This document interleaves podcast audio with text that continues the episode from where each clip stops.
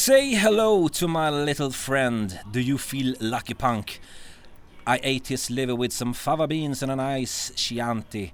We're not in Kansas anymore. Och Welcome to Jurassic Park. Ja, det är inte bara one-liners, riktigt starka. Det är även stora tydliga delar av legendariska filmscener. Och det är det vi ska snacka här i veckans avsnitt utav Geekpodden. Och vi sitter här eh, likt riddarna runt det lite mindre runda borden än vad de riktiga riddarna satt. Och vi är, men vi är minst lika ridderliggare. Kan man säga så? Ridderliggare? Vi är fräna i alla fall. Jag heter Magnus Sörensen. Flanley Mora. Och Patrik Hjelm. Och efter den fantastiska inledningen så förstår ni nog att Geekpodden är här idag för att snacka om världens absolut bästa scener. Och vad är egentligen en bra scen? Alltså en bra scen, det kan ju vara någonting för mig, det kan betyda något annat för Patrik, det kan betyda något helt annat för Florian och för resten av världen. Men vi kommer säkert ändå enas och eh, ha lite samma sådär, för en bra film har ju bra scener. Eh, Patrik, det var ett tag sedan du var med i podden. Det var det absolut. Jag kommer inte ihåg om jag var med någon gång förra säsongen. Jag tror det. Annars eh, det är definitivt säsongsdebut i varje fall för eh, den här säsongen. Vi har ju saknat dig och nu vet jag att du är tillbaka för du kommer, du kommer dyka upp mer i höst vilket ska bli extra spännande. Ja, men nu, eh, jag sa det precis här innan, med, med två bra sprutor i armarna och eh, dags att gå ut och hänga igen på, på kvällstid så är det väl bara perfekt läge att börja spela in podd igen. Absolut och Florian du är ju full gång på eh, jobbet. Vi vet ju alla att du är den här härliga biomannen som hela Trollhättan har stenkoll på om man gillar film.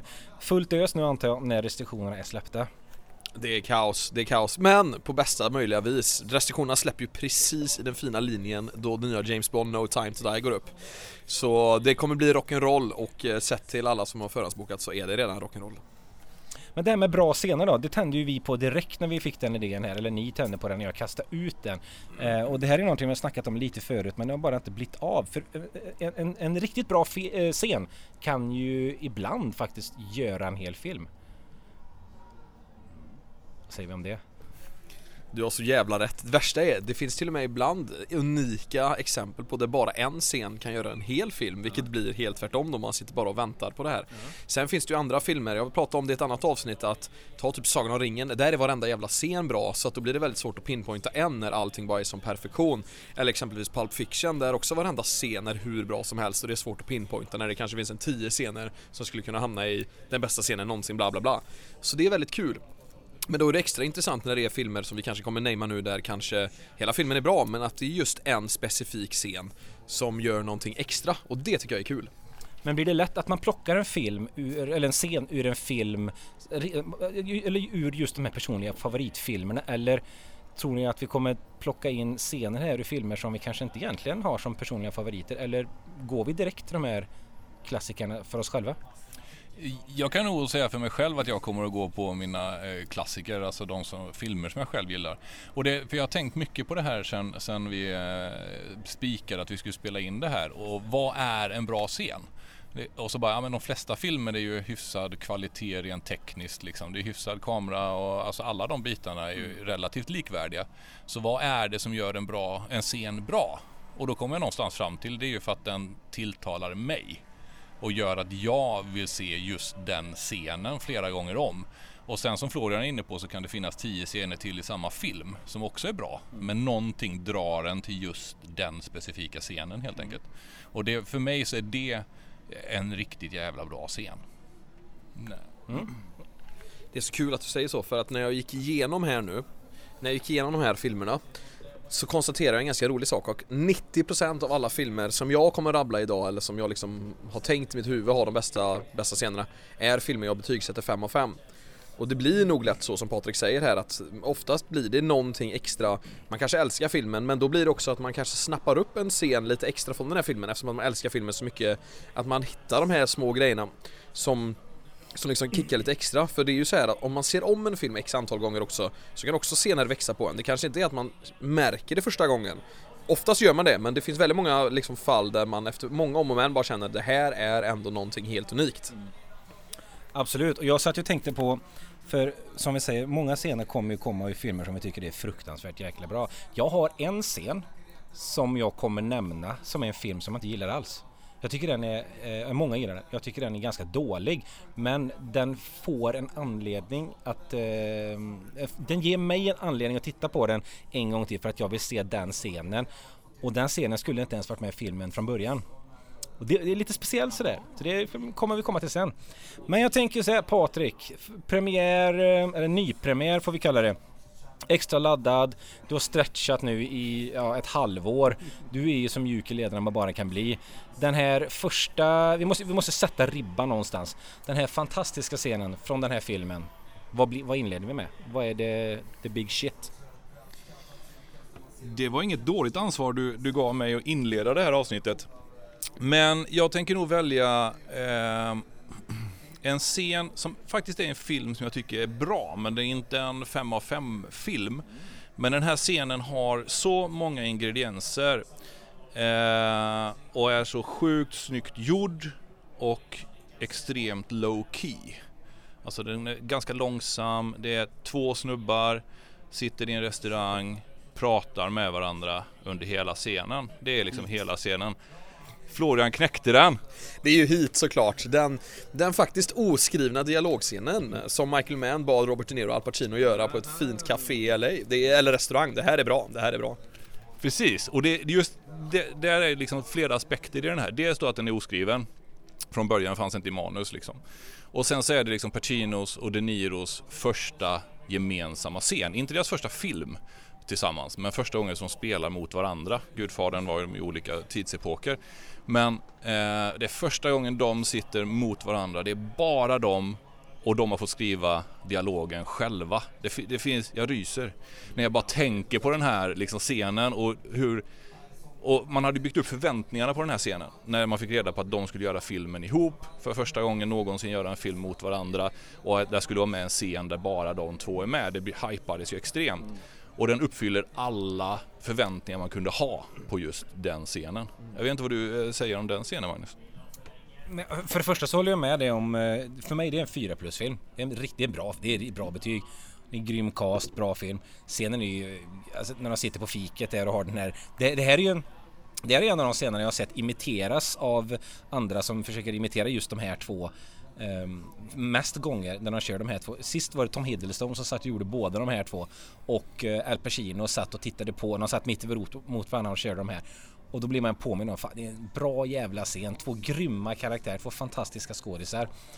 Men bara som du säger, det hade räckt att säga att det var de två, satt på ett café, ha en scen tillsammans. Där hade det varit en sån legendarisk scen. Men sen är den dessutom så fruktansvärt bra. Precis, eh, och det, det, är liksom, där har vi satt ribban Florian.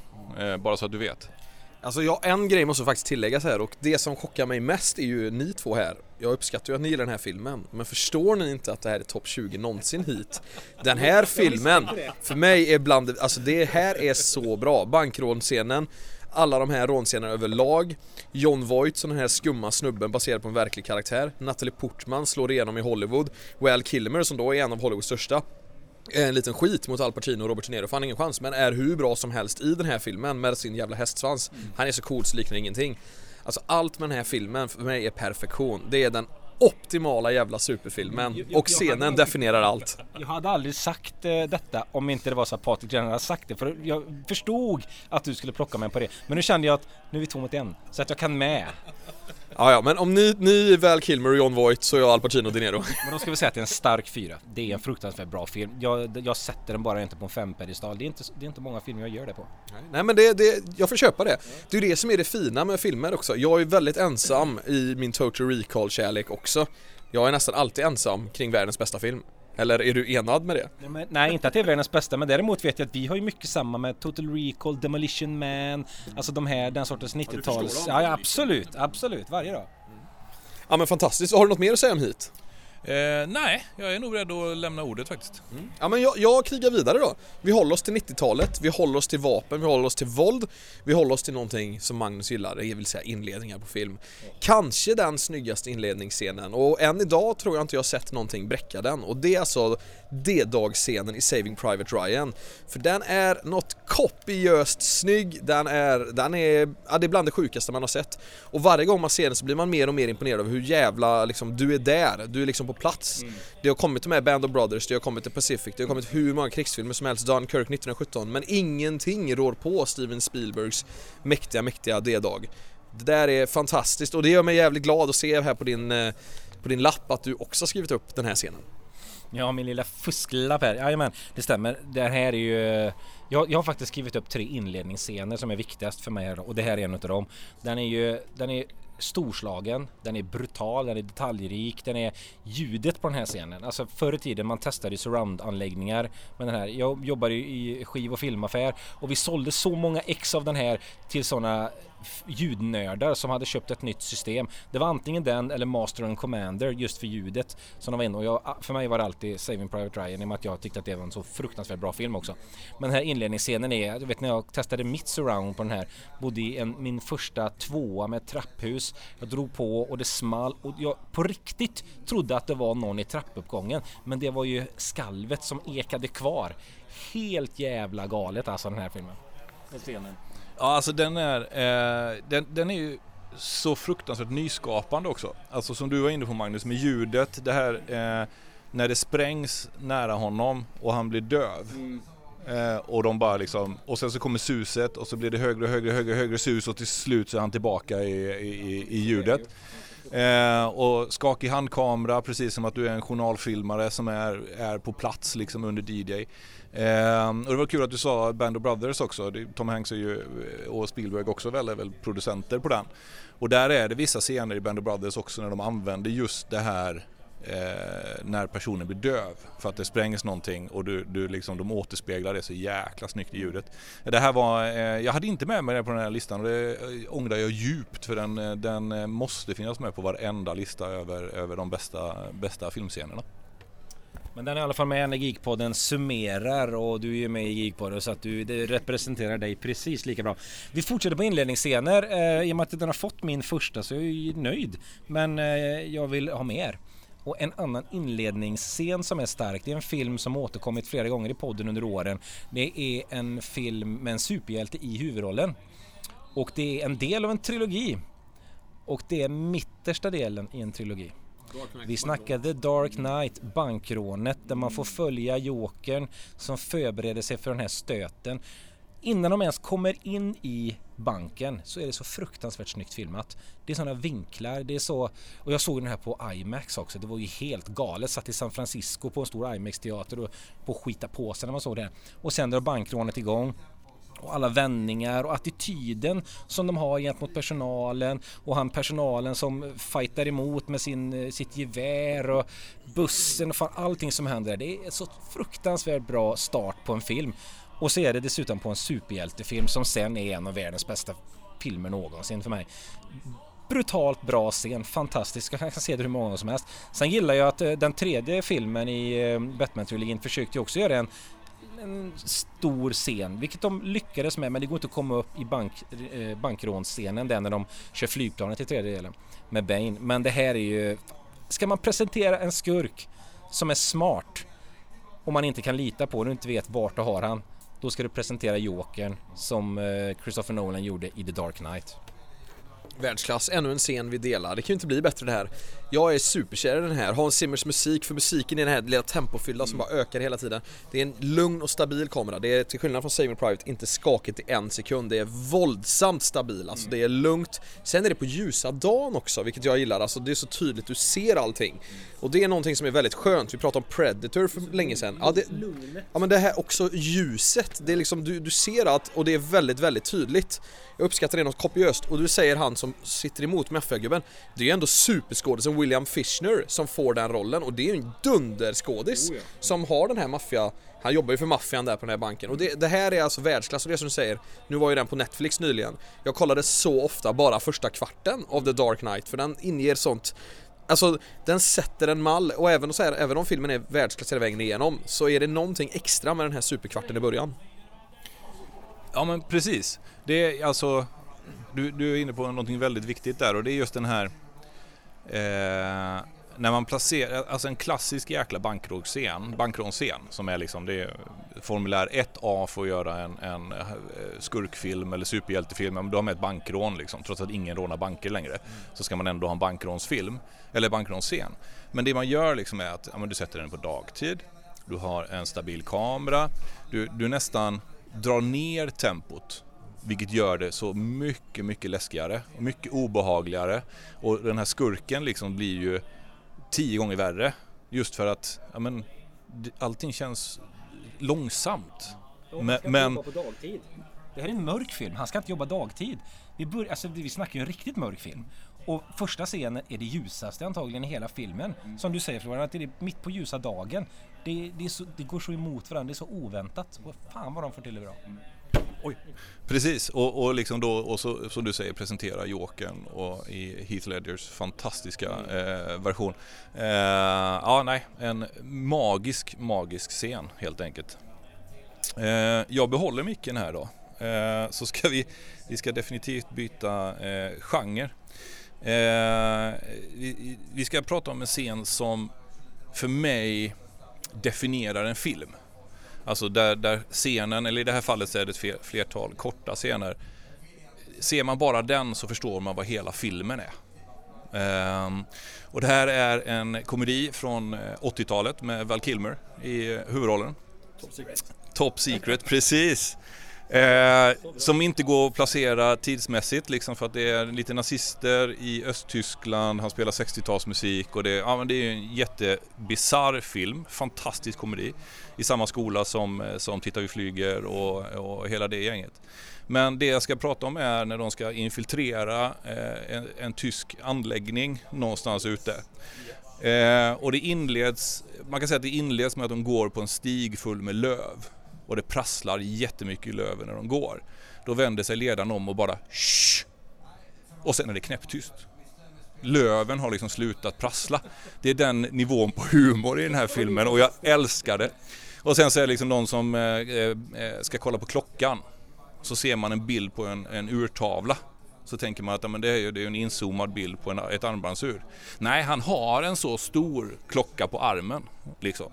Och hela vägen in i det här komplexet när han kryper fram och det, eh, plötsligt står det ett par stövlar framför honom. Han tittar upp, ja, men det är bara ett par stövlar. Det är ingen som står i stövlarna, det står bara ett par stövlar där. Alltså det finns så mycket i de här scenerna in i det här kom, eh, militärkomplexet som berättar hela stilen av Top Secret. Eh, och, och det, som sagt, det kan nästan räcka att se den scenen för bara, ja men okej, nu, nu förstår jag humorn, nu förstår jag vad den här, den här filmen går ut på. Det är, det är en fantastisk film, det är som vi har pratat om flera gånger, det här är en, en genre inom humor som, den är, den är död så sett att det kommer något nytt i den stilen. Men den lever ju tack vare att det har gjort sådana fruktansvärt bra filmer. Du har ju Top Secret, du har tidiga grejer med Chevy Chase, du har Nakna Pistolen, du har eh, Airplane mm. först och främst, herregud. Hotshots. Hotshots ja. Eh, och det är ändå bland de senare grejerna som har gjort som faktiskt fortfarande var bra. Det här är den sortens, jag älskar, jag skrattar ju inombords när du bara berättar det här med stövlarna. Bara, det är så briljant, det är så enkelt, det är så dumt. Så att det är ju fantastiskt. Nu, det är ingen som gör den här sortens humor längre. Ja, det är bättre om du bara öser på och överdriver ännu mer. Det blir skitbra. Och det här är, jag älskar den här filmen. Och Val Kilmer är ju hur skön och charmig som helst i den här filmen. Och den, den bra. Bra legendarisk scen skulle jag säga. Jag är så jävla tacksam att Val Kilmer fått två av fyra filmer än så länge, vi liksom bara börjat. Det säger någonting om hans genialitet. Men jag pratade förut om typ Sagan om ringen och Pulp Fiction, om typ filmer som bara har scen efter scen som är så bra så att det är svårt att liksom välja ut någon. Jag tycker faktiskt och lite så om Top Secret också, för hela den filmen är ju bara, alltså allt är ju fuckat. Det finns ju inte en normal scen i den här. Man tycker att de gjorde det briljant i Titta vi flyger och så här och, och Nakna Pistolen. Men Top Secret är ännu bättre det tycker jag. Den, den, den förtjänar så mycket mer hyllningar i efterhand för den är så fruktansvärt rolig. Och Val Kilmers alltså ansiktsuttryck i hela den, det är så typ uttryckslöst för han är verkligen så här. Är han en bra skådis här väl Kilmer eller är han, han är ingen kom, alltså komisk skådis och därför blir det ännu roligare på något sätt för att det är så jävla konstigt att ha han där. Så jag är jävligt glad att vi fick med Top Secret och även om jag, jag håller med om scenen så som sagt, det skulle kunna vara hela den filmens alla scener för så jävla bra är det det här, den här lilla stunden nu får mig faktiskt att tänka på att fan Van Kilmer, han är ju bortglömd. Och det finns ju tidigare grejer han har gjort som är jävligt bra också. Jag tycker ju det här Young Einstein är asbra. Snilleskolan. Den är ju inte bara, det är ingen knasboll-humor på samma sätt. Den är fan bra. Den är charmig alltså. Ja, Tombstone, absolut. Nej men ja, som du säger, Tombstone, otrolig. The Doors, en 5 av 5, kanske det bästa när Jim Morrison, det är, det är världsklass alltså. Jag kollar på Batman Forever i morse, han är grym som Batman. Han, han har ju det fina hakpartiet som bara han och Ben Affleck har. Jag gillar ju Christian Bale mer, men han har ju inte den här amerikanska superhakan som man behöver ha för att vara Batman va. Men det, det, det, nu släpper vi det, vi släpper det. Vi går vidare och så kör vi en annan film som eh, som vi, jag tycker vi behöver, vi behöver få inlevelsen här. Jag kan, inte, jag kan inte lösa den här inlevelsen lika bra som Rutger Hauer, men jag kan alltid försöka. Då kör vi. I've seen things. Seen things you little people wouldn't believe. Attack ships on fire off the shoulder of Orion, bright as magnesium. I rode on the back decks of a blinker and watched the sea beams glitter in the dark near the townhouse gate. All those moments They'll be gone like tears in the rain. Och det är så jävla bra för hela den här jävla filmen är bara ett, ett collage av perfektion från scen 1 va. Och den här superskurken då som är androiden som vår älskade Harrison Ford jagar i Blade Runner är ju någonting övermänskligt som han egentligen inte rår sig på. Men han har ju bara en livslängd på fyra år. Och när de här fyra åren summeras så konstaterar han ändå att han har sett så mycket mer än en vanlig människa ser i sina liksom hela livstiden då. Och därför blir det någonting extra fint att det sista han ändå gör är en godartad gärning fast han verkligen inte behöver det. Han hade kunnat döda vår älskade Harrison Ford men valde att inte göra det. Varför? Det ska vi inte ta upp. Men det här är Blade Runners slut, det vill säga Tears in the Rain-slutet. Det finns också väldigt mycket man kan ta ifrån den här filmen som jag också tycker har väldigt många scener Bara scener när liksom Harrison Ford flyger i sin hovercar, Vangelis musik spelas och man ser röken komma upp i de här stora fabrikerna, man ser Coca-Cola-logga, man hör något typ av, alltså det, det, är ju- det är någon typ av arabisk musik som de lägger in, eller inte arabisk musik men typ en arabisk sång som blandas ihop in med Vangelis toner. Alltså allting är så drömskt och så, så liksom ovanligt och vi har egentligen aldrig sett det någon annanstans i någon annan film än i Blade Runner. Så därför blir det väldigt unikt för mig när jag ser det här och då finaltouchen med Rutger Hauers fina tal. En sån jäkla fin scen. Ja, det är fint. Alltså jag har ju sagt detta förut att jag var sen in på Blade Runner-spåret. Jag såg inte riktigt storheten i det. Sen såg jag den nya Blade Runner, blev helt såld på den, såg om första Blade Runner och förstod fan det här är ju, det här är ju riktigt bra. Och den scenen, slutscenen är ju fantastisk. Alltså, sök, söker man på nätet på stora scener inom film, den här är ju alltid med. Den är ju grym överhuvudtaget. Sen kan jag inte gå in så mycket djupare på den för som sagt jag har bara sett om den en gång sen jag eh, förstod att fan det här är ju bra på riktigt. Men det är bra. Jag kunde tagit flera andra scener från den filmen också som du säger. För det är mycket, mycket bra grejer. Jag gillar alltså själva bildspråket i hela filmen är ju väldigt vackert. Så att man skulle kunna ta mycket. och Det är ju uppföljaren om någon har ju fruktansvärt bra bildspråk. Och som vi snackade om i ett tidigare avsnitt där vi snackade trilogier så är detta en eh, filmserie som vi gärna hade sett bli en trilogi. Ja, Blade Runner är ju då, om du var sen in på Blade Runner-spåret eh, så är jag ju inte inne där än. Jag har faktiskt bara sett eh, scener från eh, Blade Runner, bland annat den här eh, Rutger Hauer-scenen. Eh, den ligger med på min sån där eh, skämslista över, över filmer och serier och, och liknande som man, som man måste se. Så den, den, den ska ju ses. Men, men som sagt, jag har ju sett den filmen jag har hört eh, talet. Eh, och d- där är också en skådis som kunde vara sjukt jävla bra, Rutger Hauer. Alltså i, i, i, i, i rätt filmer liksom. Liftaren och liksom sådär. Eh, men, men som också kunde göra katastroffilmer med betoning på både katastrof och att det är katastrof. Men eh, ja, nej. Eh, men en bra scen. Kul att du säger så, för du och jag som älskar Liverpool har ju en stor kärlek till Dirk Kuyt Den fina holländaren och som också gjorde jättebra matcher titt som tätt men också var väldigt konstig titt som tätt Och Rutger Hauer som holländare är exakt samma sak men inne i filmbranschen va Så det, det är värt för er att tänka på Ja, det är vackert, det är vackert. jag drar den sista inledningsscenen som jag har. Det här är min trilogi av inledningsscener då där Florian, eh, vem var det som tog Saving Private Ryan? Det var Florian. Eh, nu går vi in, eh, fan jag är mycket inne på scen, nya, nyare filmer. Vi snackar 2000-tal. Eh, och det här är en film som när jag gick ut från biografen var helt, helt tagen. Jag visste ju vad jag gav mig in på för jag hade läst serietidningen.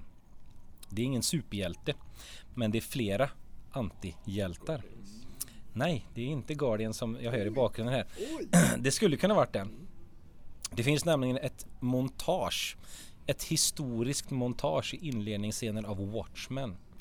Där man får följa karaktärerna till tonerna av Bob Dylans The Times They Are A Changing. Och du får följa de här karaktärerna genom tiden när de startade som The Minutemen och till deras fall. Du får även se hur, hur eh, Eh, Kennedy-mordet egentligen gick till enligt filmen. Eh, att det är, spoiler, komedien som sitter där med snipern och skjuter. Alltså det här, det här montaget är så fruktansvärt jävla snyggt och coolt som inledning på en film. Och jag har aldrig någonsin hört Bob Dylan så här bra. Alltså så bra som den här låten passar till det här introt är helt magiskt. Um, Sen kan ju detta bero på att det här är en av mina favoritfilmer också. Jag älskar verkligen bildspråket i den här. Ska man säga något om Zack Snyder eh, som är positivt, ja men då är det allting på Watchmen. Allting därefter. Inget fan, men jävlar vad han fick till det här. Tack vare ett fruktansvärt bra eh, grundmaterial av Gibbons och Moore som har gjort eh, både eh, manuset och bildrutorna då. Han har ju kört den här filmen bildruta efter bildruta men det här introt det är så djävulskt bra. Jag såg det senast idag bara för att påminna mig. Så är det så jävla bra? Drog på det på hög volym. Ja, det är så fruktansvärt bra. Så titta på introt till Watchmen, njut. Har ni inte sett filmen, se det med. Men titta absolut på introt för det påminner inte om någonting annat. Eh, då ska jag ta och göra det för jag har ju inte sett eh, Watchmen heller. Eh, lite intressant också där liksom just med, med vi pratade om ljudet innan på Saving Pride Ryan och även eh, liksom musiken var vad det kan göra för, för, för scener överlag. Liksom. Eh, men, eh, ja, men jag ska absolut ta och kika upp eh, inledningen på Watchmen. Och se hela filmen framförallt för det här är, det är faktiskt bra rakt igenom när det kommer till musik och allting Just i den här filmen Och jag kan ju dra också så här, många kan ju känna så här, och det kan förstå så här, att man är mätt på superhjältar och allt det här Men det här är ingen superhjältefilm Det här är en sån mörk eh, vigilante-saga Där de egentligen bara iklädda rollerna som någon sorts superhjältar som tar eh, lagen i egna händer och sen får det väldigt svårt och blir hatad av allmänheten. Det här det är så fruktansvärt jävla bra skrivet det här. Och bara att följa karaktären Rorschach i den här som försöker nysta upp eh, nysta upp vad det är som egentligen pågår. Bara hans resa är värt att se för den här filmen. Jackie Hale, Jackie Hale Earlys Earl Haley heter han väl.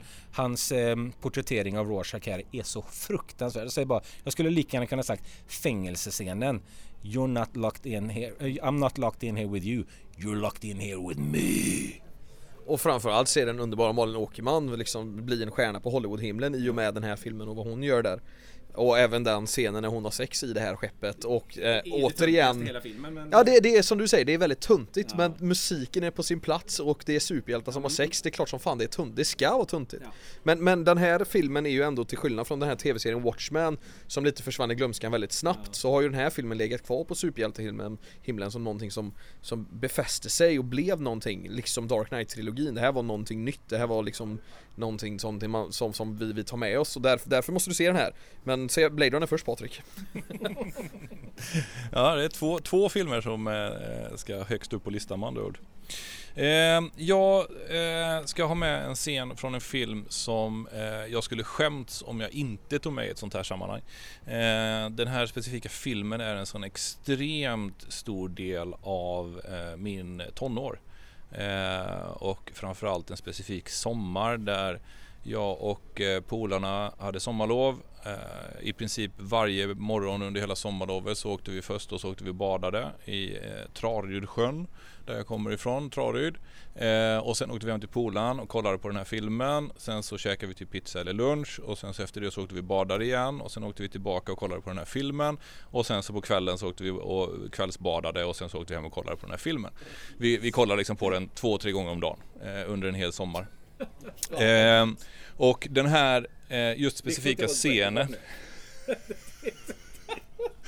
just den här specifika scenen innehåller eh, också ett stort tal som innan Blade Runner-grejen och tal har en förmåga att kunna bli väldigt, väldigt cheesy i filmer. Men det kan också bli legendariskt. Alltså du har Independence Day, eh, Bill Pullmans eh, tal. Jag tänkte precis säga när du sa så här, då tänkte jag bara, nu hugger jag in här. Förlåt. Jag tänkte avbryta det och bara säga, för jag tänkte, jag är säkert den enda som tycker att Bill Pullmans tal i Independence Day är så jävla bra. Det är, då, är, då är det, ja men vad kul. Jag trodde, jag kände sig, fan men det är en sån här bespottad film säkert och det är tuntigt för det är presidenten som håller ett tal och ja, det är så fruktansvärt bra. Vad kul, vad gött. Men det är ingen slump att Independence Day, Braveheart och Heat alla kom 95. Sug på den lite.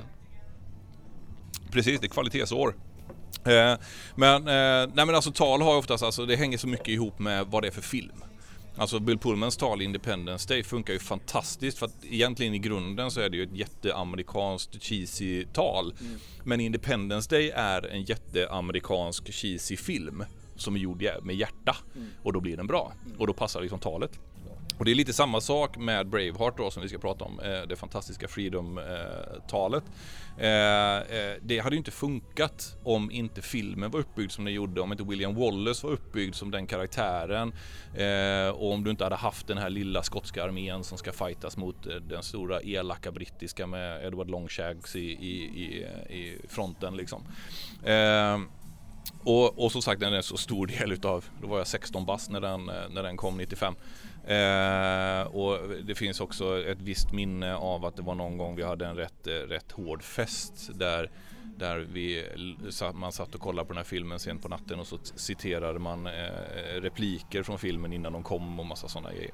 Eh, men just, just det talet, hans eh, blåmålade ansikte, hans inlevelse. Mel Gibson är så galen som bara han kan vara på, på, på film, eh, på, på duken. Ehm, och så just någonstans, återigen det som filmen har byggt upp, den här viljan att frigöra sig från, från engelsmännen, alltså det underdog-perspektivet. Eh, om, if you could take one chance to come back and tell our enemies that they may take our lives, but they may ta- never take our freedom. Liksom, eh, frihetskampen. Gör det så jäkla bra. Och det de totalt misslyckades i mina ögon med The Patriot sen som kom. eh, Att försöka bygga upp ungefär samma, samma känsla med Mel Gibson igen. Men, men de gör det så jävla bra i Braveheart. Jag, jag är så jäkla enig med det här Patrik. Alltså, James Horners slinga till musik som jag kanske lyssnar på eh, återigen en till tre gånger. Alltså jag lyssnar på det varje år. Ja men du vet, det, hela det soundtracket är odödligt. Det, det är starkt, man tror på det. Och att liksom Mel Gibson som den här australienaren han är brinner så hårt för skottarnas kamp för England och går in och gör den en av de bästa filmerna vi någonsin har sett kring det här temat och antagligen den bästa till och med är väldigt intressant kan jag tycka. Det, och jag, ni vet ju att jag har varit på de här eventen när jag träffade Stallone och Arnold och Mel Gibson ska om, eh, jag vet inte riktigt när det här släpps men han ska i början av november ha en eh, vad blir det, 25 year anniversary dinner för alla Braveheart-fans. Så det är ju fullproppat, det kommer vara på några sittningar, i en sittning i Birmingham, en i Leeds och en i London där han bara ska sitta och prata om Braveheart. Så den, den hade man ju velat vara på men den är ju slutsåld sedan länge och eh, det är ju bara en dröm att vara på en sån plats och det kommer vara massa liksom Braveheart memorabilia och grejer där. Men det, det säger ju också någonting att det här intresset kring en film som är 25 år gammal, folk betalar hur många tusen som helst bara för att vara där, höra Mel Gibson prata om det här. Det blir aldrig inaktuellt. Det är en så pass stark film och det är ju som vi pratade om innan här, ja, vi- Bill Pullmans tal blir trovärdigt för när det kommer till presidenten som talar det är cheesy, men det är en president som talar. Och i det här fallet så är det William Wallace, en av de kända frihetskämparna som håller ett tal. Det hade liksom det kan inte bli bättre än när en frihetskämpe har ett tal, vi tar åt oss. Och Mel Gibson som då är han är ju fuckad på riktigt. Han, vi pratade om att Christian Bale i förra avsnittet går in för att vara en Batman på troligt, så troligtvis att vi tror att Batman finns. Så tror vi definitivt att fucking Mel Gibson är William Wallace. Skulle det komma upp en bild på, på Mel Gibson inte jag kunde film skulle jag bara säga William Wallace. För så jävla bra tycker jag han gör det liksom. Det här är en annan nivå, så jag, jag är helt med det här. Och det, det, även den här filmen är ju faktiskt en sån film som skulle kunna ha flertalet filmer som faktiskt förtjänar att gå in i odödligheten. Men det är också som vi pratade om innan att Freedom speechet sticker ut så jävla mycket. Och även Freedom när han skriker i slutet med vad nu som händer med hans öde, ni kan ju läsa på om det. Men det här är ju, det här är ju helt otroligt bra. Men ja, vi släpper den här då. Och alltså fan, Jag vill ifrån superhjälteträsket här. Men, men vi, vi måste fan in på Batman-trilogin en sista gång. Jag vet, det är sjukt. Vi måste det. Men det, jag älskar ju serietidningar, jag tycker det är jättekul och du vet, man visste ju att Bane knäckte Batman, knäckte hans rygg en gång för alla. Och scenen i The Dark Knight Rises när Anne Hathaways Catwoman lurar in Batman i de här kloakerna och Batman ställs one-on-one mot Bane och man bara känner att det här kommer aldrig kunna gå. Man har fått ett sånt intryck av Baines kraftfullhet, av att det är någonting annat. Det är väldigt många roliga scener innan. Jag tycker det är roligt för jag tycker Tom Hardy gör det så jävla bra när han står Det är någon kille som har lä- lä- lagt ut en massa pengar så att Bane liksom kan få igenom sin plan och han ska få någonting Och den här personen säger då Men jag har ju lagt hur mycket pengar som helst på dig liksom jag, Det är jag som bestämmer det här, det är jag som har kontroll och då tar bara Bane sin hand runt hans nacke och säger Do you feel like you're in control eller något i den stilen? Om man bara känner att det spelar ingen roll hur mycket pengar du har för Bane kommer bryta din nacke på en sekund ändå. Han är någonting annat, han är vildsint, han är galen. Och man, man bara känner när Batman ska böta Bane att det här är så jävla kört. Och det är en fullständig överkörning av Batman. Vilket är så jävla efterlängtat i de här superhjältefilmerna att en superhjälte får så otroligt mycket stryk. Och dessutom blir bruten liksom, alltså hans rygg går åt helvete. Och det är bland det mäktigaste jag sett, varje gång jag ser den, jag, får- jag liksom kollar ner i marken lite när jag kollar för jag tycker det är så jävla hårt och bra gjort. Och återigen har vi den här lugna jävla kameran med tydligheten, det är inte massa snabba klipp utan det är bara rakt av Fin jävla skärpa och Bane knäcker ryggen på Batman. Jag tycker det är en otroligt bra superhjältescen. Ja, den är, eh, den är, alltså den filmen är ju fantastisk men, men den scenen är eh, och, och just som du återigen kamera, kameravinklar och sådär men också koreografin i fighten är just på grund av att de inte har snabba klipp. De har inte fuskat med att eh, man kan ju klippa saker så att det ser bättre ut eller snabbare ut eller sådär utan här, här är det faktiskt så stilla så att de måste klara av att göra de här grejerna mot varandra mm, mm och få det att se på riktigt ut. Och bara det kan vara tänka timmarna som de har övat för att liksom få till rörelserna, tajmingen och allting för att det ska se snyggt ut och dessutom då i, i eh, Batman-dräkt och Bane har sin mask och alltså hela det där kittet liksom. Eh, ah, det är en jäkligt imponerande scen. Det är en sån här scen som den är, den är legendarisk redan i, i eh, serietidningsvärlden och i och med att man visste att detta skulle hända så var det någonting man både såg fram emot men samtidigt inte för du visste ju vad det skulle göra med Batman. Du visste att det här gör ont på riktigt och den känslan får man ju verkligen i filmen. Det är ju det är, en, det är ett hemskt ögonblick som sätter eh, tonen för resten av filmen. Spoiler, sen gick det ganska bra ändå. Eh, Jag har ju jobbat i skivaffär och samlat på skivor i många, många, många herrans år. Den som känner mig eh, hyfsat väl vet att en av mina absoluta favoritfilmer den handlar om mig själv. Och det är eh, High Fidelity som eh, i filmversionen spelas utav eh, vad heter han? John Cusack. Ehm, och jag, kan, jag skulle kunna tagit flera scener från den här filmen. Men den scenen jag tänker ta, det är en som ni kanske inte har sett. Det är lite roligt för att den är ju från High Fidelity, men det är en bortklippt scen. Den finns med enbart på DVD-utgåvan där man får en bortklippt scen som Grejen är att den, det är konstigt att den klipps bort för att det finns med i filmen när den här personen ringer till Rob Gordon i skivbutiken. Sen följer de aldrig upp vem det var som ringde. Men det visar sig att den som ringde det är en fru till en man som precis har lämnat henne. Eh, han kommer hem till det här stora huset. Han blir insläppt. Öppnar gör Beverly D'Angelo som är känd för att spela mamman i Parent till farsa-filmerna. Hon bjuder in honom. Det är ett lyxigt jävla hus. De går in i ett stort fint rum med en jättestor vägg av skivor. Alltså allt möjligt. Och hon drar ut en låda. En stor låda med hjul så här som man har under barns sängar lite så här, drar ut och vänder på den. Och där är singlar. Och Rob Gordon börjar bläddra lite där i och märker att det här, här finns liksom alla heliga gralar inom skivsamlandets singlar. Så här, första utgåvan av Sex Pistols, God Save the Queen, alltså han blir alldeles till sig. Han bara, det här, det här är en dröm såklart. Och han frågar, vad ska du ha för det? Ge mig 20 dollar så är det bra, säger hon.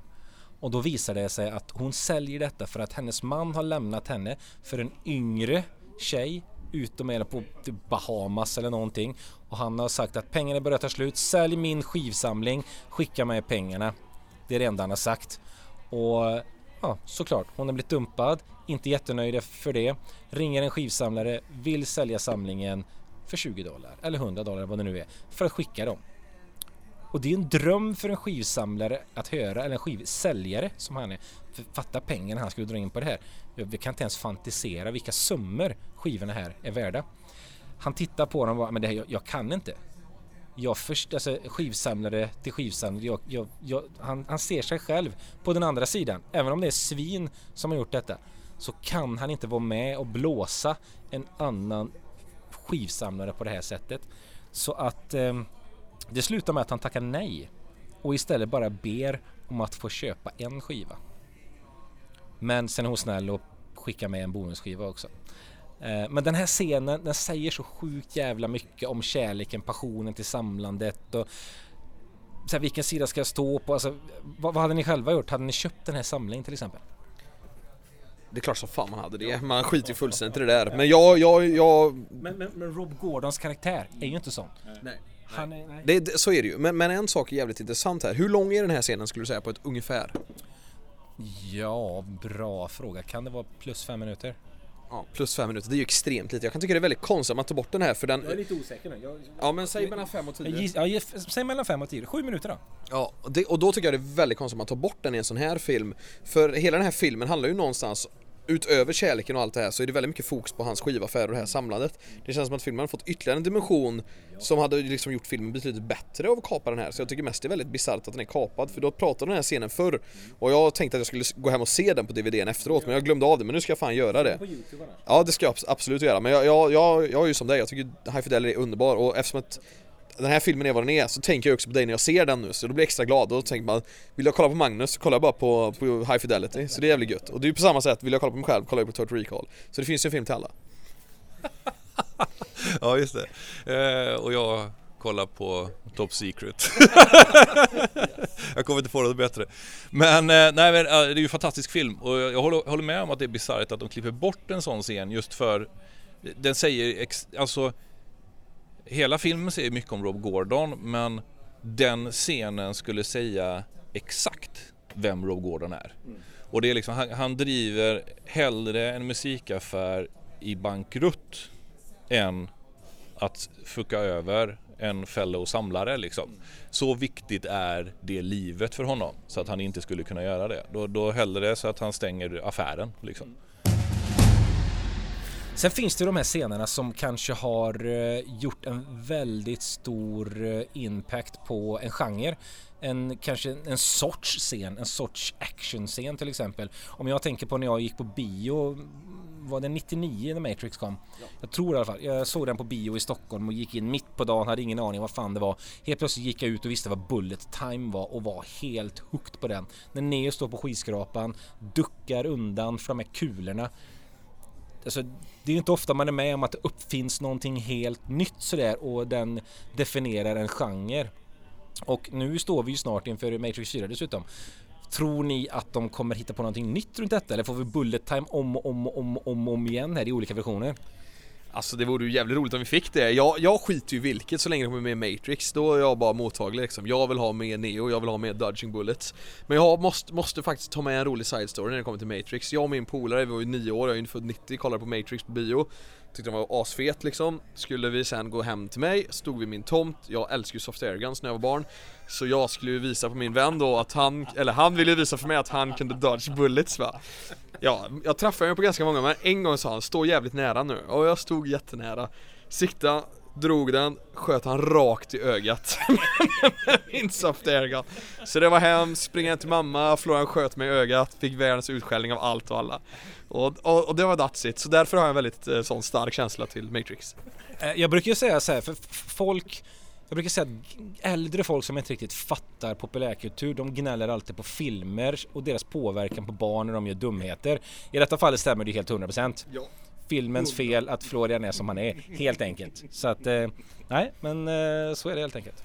Så är det helt enkelt. Men, men vad, vad fan, vi fortsätter. Jag tänker vi, vi höjer upp det här så ska jag ta en ytterligare en rolig side story här för att American Psycho den fina, fina filmen har ju ytterligare en scen som jag tycker är så jävla underbar när de sitter och visar visitkort till varandra. Och Christian Bale blir helt galen av att vissa visitkort har ju det här snygga detaljrikedomen. Vissa har kanske en liten inramning på det. Vissa visitkort är snyggare än hans och det, det finns, får inte finnas på kartan att någon har snyggare visitkort än han. Och Då kommer jag att tänka på min väldigt oseriösa vän. Jag nämner inga namn här men vi var i Alanya 2012 och min polare fick för sig att om vi bara skaffar visitkort så kommer det bli en så jävla mycket enklare resa för oss. Så han gick in på någon hemsida eh, fixade visitkort där det stod så här Vi ringer inte dig, du ringer oss. Så gick vi bara runt och lämnade ut de här till alla tjejer vi såg. Och det sjuka var, vi fick samtal hela tiden. Så vi hade randombrudar varenda kväll på, på, i vårt hotellrum som nappar på det här, vilket är helt otroligt egentligen. Så min polare hade rätt. Så visitkortens konst ska man fan inte skoja bort. Och, och väldigt bra scen för övrigt. Så du lär dig även bra saker från filmen? Där, där har vi en bra grej. Eh, och nej usch, kvällarna har ingenting annat med American Psycho att göra.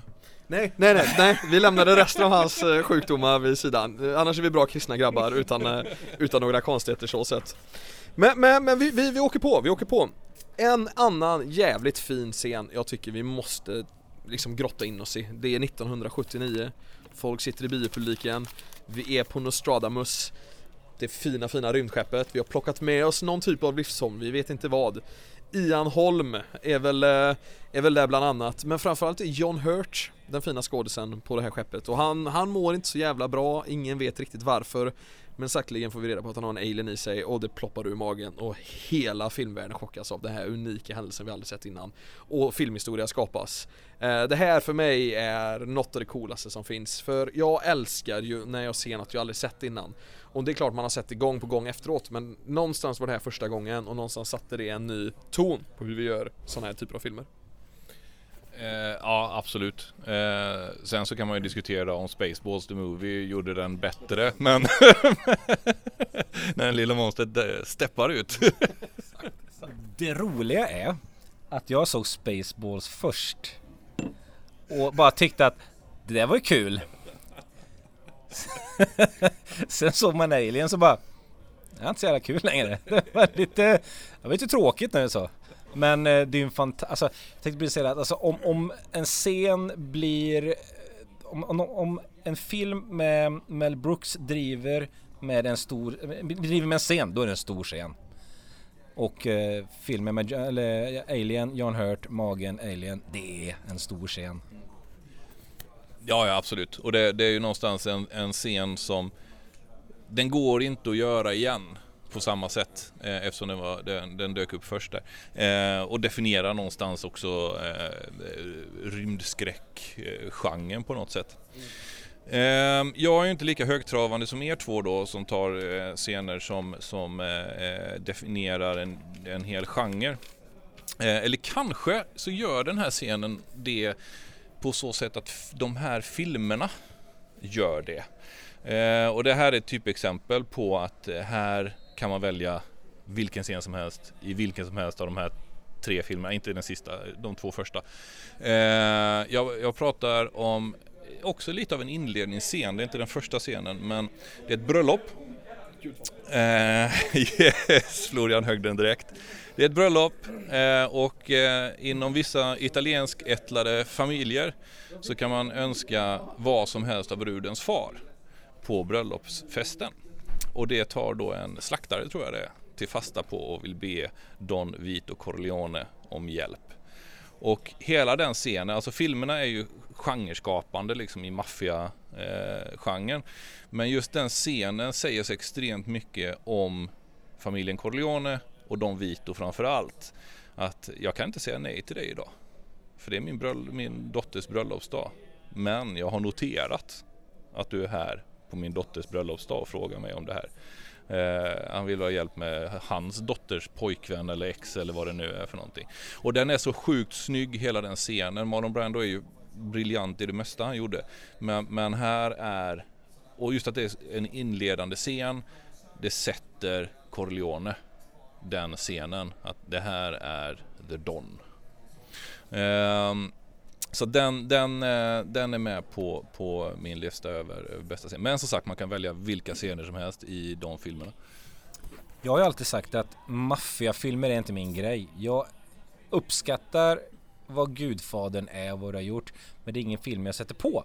Däremot, om jag ska kolla på maffia. Då tittar jag jättegärna på Godfellas. Eller Goodfellas. Där finns det ju en psykopat. Han är ju alltid psykopat nästan. Joe Pesci ja. Joe Pesci sitter och berättar för Ray Liotta och ett gäng andra om eh, vad som har hänt och de skrattar, de har hur roligt som helst. De skrattar så de håller på att kvävas. Man, man är med och man känner fan det här är kul. Vad roligt de har det. Sen helt plötsligt så säger Ray, Ray Liotta You're a funny guy. Något i den stilen. Och de skrattar fortfarande. Men Joe Pesci har slutat skratta. Stirrar på dem och säger Funny how? How do you mean I'm funny? Och de skrattar fortfarande. Han sitter fortfarande och är gravallvarlig. Och avbrutit och bara, vad menar du? Han blir aggressiv i sättet. Han blir läskig. Man undrar, vad fan ska hända nu? Nu kommer någonting hända för den här gubben är ju störd i huvudet. Sen visar det sig att han såklart har drivit med dem och fortsätter bli arg och driva med andra folk. Men just när du inte vet, det finns en liten stund där du inte riktigt vet vad som kommer hända. Det skulle lika gärna kunna vara att han bara han wackar honom där på plats för att han är störd. Och känslan just där, den är sån att vad som helst kan hända just nu. Och Ray Liotas karaktär och de runt om känner säkert precis samma sak för vi hade ju så roligt nyss. Helt plötsligt sitter vi här och vänta, är det ett hot här nu? Vad har vi gjort? Nu blev det på allvar. Den är läskig på riktigt och det här är en av de få maffiafilmerna som jag faktiskt tycker är riktigt, riktigt bra och ser om. Ehm, bara för att visa att jag faktiskt gillar maffiafilmer också. Precis, och just den scenen du nämner där påminner mig, jag måste bara nämna en scen eh, som jag inte hade tänkt ta med men eh, som är så extremt lik den och det är från eh, Det omutbara. När eh, eh, Al Capone och hela hans stab sitter runt bordet, de äter gott och dricker gott och har jätteroligt och Al Capone eh, berättar någonting och eh, drar något skämt och så är det ju någon snubbe bland de andra som eh, har gjort bort sig i verksamheten. Liksom. Och han glider runt, runt bordet och pratar och alla skrattar och har jätteroligt och så stannar han bakom den här snubben och säger någonting och sen så kommer baseballträet. Bara smack rätt i bakhuvudet när alla sitter och skrattar och har jätteroligt liksom. Skillnaden är då att den här psykopaten faktiskt gör någonting. Men, men just den här, man, man ser på Al Capone att det här, det är någonting som inte stämmer här. Alla de andra skrattar och har jätteroligt men han, skådespelet gör liksom att man man, man som åskådare tänker att vänta lite här nu. Det är någonting weird på gång. Och sen kommer basebollträet på pang rätt i huvudet. Den, nej fy fan, det är, en bra alltså, film. Det, det, är en sån balans som är jävligt cool i film alltså. Får man till den balansen i film så är det ju riktigt jävla läskigt alltså. Men det här är ju varför jag älskar maffiafilmer. För så här är det ju typ i alla bra maffiafilmer. Alltså om du tar Departed, tar Gudfaderfilmerna, du tar Scarface, du tar Maffiabröder, du tar Irishman, du tar Wolf of Wall Street. Alltså maffia, nu Wolf of Wall Street inte kanske i den klassen men alla andra de här maff maffiafilmer är i regel väldigt, väldigt bra. Det är väldigt välskrivet, det är väldigt lugnt. Men när det händer, då händer det. Och därför blir det så jävla härligt för man vet aldrig när det händer. Och det är så gött för, för min egna tjej liksom, hon, hon var inte alls, jag, vi hade sett några maffiafilmer, jag vill inte se någon mer. Men kolla Maffiabröder bara, det är sista, sen behöver vi inte se någon mer. Nej jag vill inte, är bara maffiabröder, jag lov, sen behöver vi inte kolla på maffiafilmer men tycker du om den så kan vi kolla på mer maffiafilmer. Kolla på maffiabröder, hon gav den 5 och 5, älskar den, tycker Joe Pesci är den bästa skådespelaren hon har sett. Så nu, nu är det bara, nu bara jobba in de här maffiafilmerna gång på gång. Så de har ju en jävla påverkan och just den här scenen var också en sån scen Som hon direkt bara full för, det här är ju så bra liksom, det här finns liksom inte. Är det det bästa Joe Pesci har gjort? Ja, ja, överlägset, mm. överlägset. Ja, jag, jag kollar igenom lite andra grejer, du är ensam hemma, min kusin Vinny, men ingenting slår maffiabröder, ingenting slår maffiabröder. Du tycker inte att han gör en bra roll i, vad är det, eh, Dödligt vapen 3? Eller 4. Fuck you in the driveway. Nej men det är bra, det är bra. Nej men vi, vi, vi speedar på här lite. Vi, jag tycker faktiskt att vi, vi behöver no, droppa några grejer till. En jag bara vill droppa här, inte för att jag tycker att jag mår bra av att kolla på den här scenen, jag mår må riktigt illa av att kolla på den här scenen. Jag känner vemod men jag kommer aldrig kunna släppa scenen. Och det är när Edward Norton i American History X mm. sätter en snubbe mot trottoarkanten. Och anledningen till att jag säger att den scenen är en av, jag säger inte att det är den bästa men det är en av de scenerna som har sett sig mest någonsin. För att den är så jäkla tydlig och du har aldrig sett det ske innan. Den förändrade liksom allting och också satte tonen för en film som är oerhört stark men också jävligt jävligt bra Ja men precis, jag tänkte bara säga det liksom att, att just där är ett sånt typexempel på när, för mig, actionfilm blev någonting annat. Alltså det där råa våldet, alltså det rena råa våldet utan anledning, utan liksom eh, eh, Man har sett maffiafilmer, man har sett Gudfadern, det, det är liksom våld på alla sätt och vis. Men just den där när han lägger honom mot trottoaren och sparkar till, det är på en helt ny nivå. Ja men maffiafilmer har ju alltid våld men det är oftast glimten i ögat, det är lite skr- alltså det är väldigt tuntig är, är liksom våld om man jämför med det här för det här är ju, det är ju bestialistiskt, det är ju vidrigt. Men filmen är ju 5 av 5 alltså den, den är ju väldigt viktig och det är ju det är ju en sån film som även visades i skolor för att den har ju väldigt, väldigt mycket bra teman att ta upp. Men just att den har en sån jävla inledningsscen som, det finns inte en människa som inte minns eller kan komma ihåg den här scenen. Sen, den visades för nästan 22 år sedan eller vad det är. Jag tänkte precis säga det att just den, jag såg den i skolan och det är ju så här det är en bra tid att visa den. Fan vad den satte sig alltså. När man såg den i den åldern. Och när du ser den i skolan, det är ju en annan sak. När du ser filmer hemma, eller såg filmer hemma på den tiden. Då såg du dem i kanske, den sortens film hade man kanske sett lite i smyg sådär då. Eh, beroende på hur gammal man var. Men när du ser det i skolan, då är det så här, fan det finns en anledning till att de visar oss den här filmen nu den, de visade Fever Pitch, vi kollade på Schindler's List. Alltså, det är ju starka filmer med budskap Som du aldrig glömmer. som du aldrig glömmer. Det. Och den här scenen kommer jag aldrig... Alltså ljudet. Fy fan, alltså när du sa... Jag tror inte den här scenen skulle vara med idag. Men den här scenen är... Den måste vara med. Den är, ja, den, den är sjuk. Och det sjuka med American History X, eh, nu ska vi inte, kanske inte spoila den även om det är en gammal film, men den har ju dessutom en slutscen som är, eh, är, eh, är, är extremt tragisk och väldigt eh, minnesvärd. Man kommer ihåg.